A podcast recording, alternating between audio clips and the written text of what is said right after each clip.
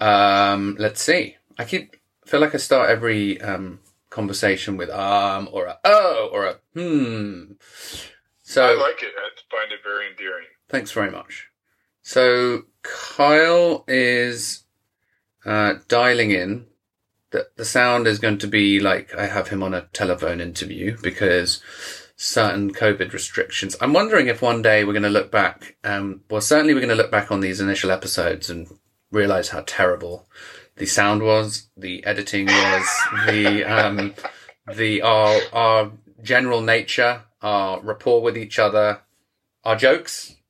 Um, Yeah. I'm hoping things evolve, and I'm hoping our listeners bear with us because I think what we're trying to do um, in terms of listening to people's harrowing or life changing or extraordinary or amazing experiences and and how they survived them. I think that's the takeout, you know? So our chit chat in between is just will hopefully just be reduced to white noise. Yeah, I mean, the thing that I've been coming to mind when we hear these stories is that, um, wait, can you hear me? Yeah, I can hear you. You're frozen on the screen, but I, you know, it's fun. Let's just keep going. Yeah. Uh, no, it's like, like Christopher, like he's a great man, but he's also just a normal dude who had this like these extreme experiences thrown against uh, up against him, and Yeah. you know, and also like you, Luke, like you know, you you're one of my best friends, and yet you've gone through this this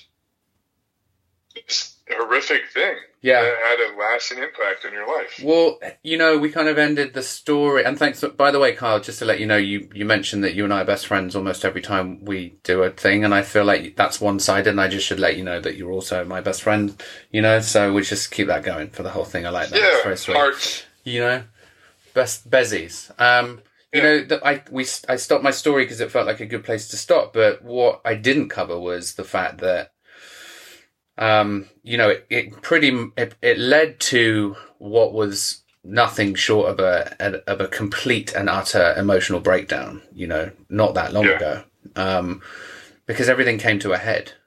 Everything came to a head, and that turned out to be the turning point for me on the on the final road to recovery and the journey of hope and the heading in the right direction. And everything up until that point for the for the last 25 years had been the opposite had been heading just meandering and feeling wrong and feeling not a part of being alive and feeling um incapable of being a father. When my kids came along I, I honestly i think that brought everything up again.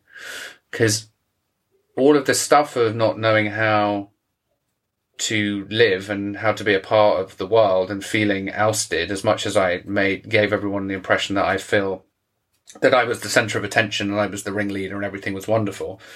When the kids came along, I literally had no idea. And I know this is a parental thing and that, and everyone will say that's the same thing, but I had no idea how I was supposed to keep these things alive, these two little kids. I, I'm like, I don't, I, I was literally like, I don't think I, I can't, I don't know how to, I can't do this. I They will do throw you in jail if you don't do your job yes, right. And um, Um, and I, I think that was the that was the beginning of the end for me. That was the beginning of the, uh, that was that was the point where my world just crumbled, you know. And I was so scared and so terrified, and everything from my past and everything that had led up to that moment just resulted in a complete and utter, literally like a like an event, like a like a breakdown. And Yeah. um, you know, I'm just glad that it's a whole different story these days. You know, it really is.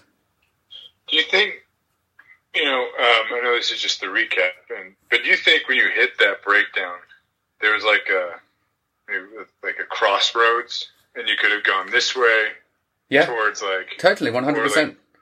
Yeah, one hundred percent. I But I, you know, I, yeah, I just I was fortunate enough to be able to know what to do to call, you know, a couple of people and s- and cry out for my life.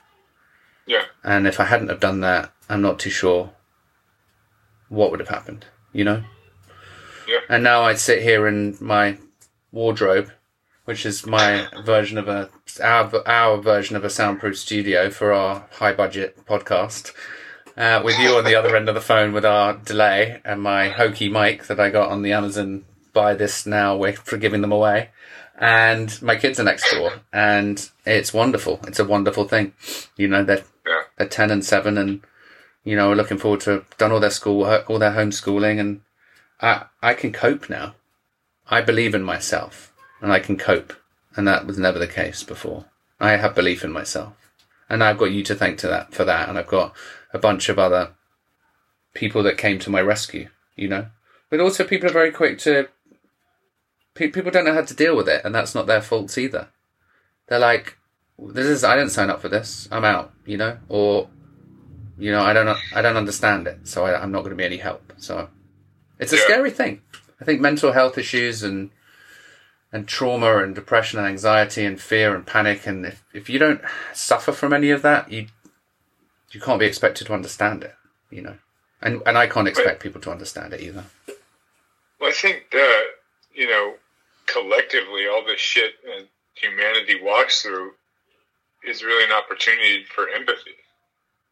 Because, you know, I don't think, if, I mean, if you had this fantastic, perfect life and nothing went wrong and everything was, I mean, I don't think that you would have been able to have empathy when I was walking through some of my stuff. I agree I So I 100% think- agree Yeah, like maybe our broken quote unquote pieces are just that where we're like, hey, I see you, you see me, and we're Yeah. able to like be there for one another. that's exactly it you know dude I love that well thanks I'm glad that um we could travel this path together I'm looking forward to um next couple of episodes we've got coming up we're going to be talking to someone who fell asleep at the wheel and uh, on the freeway with his sister in the car. Oh, and shit. we're going to hear that story. What? I feel like we need a tra- I feel like we need a trailer.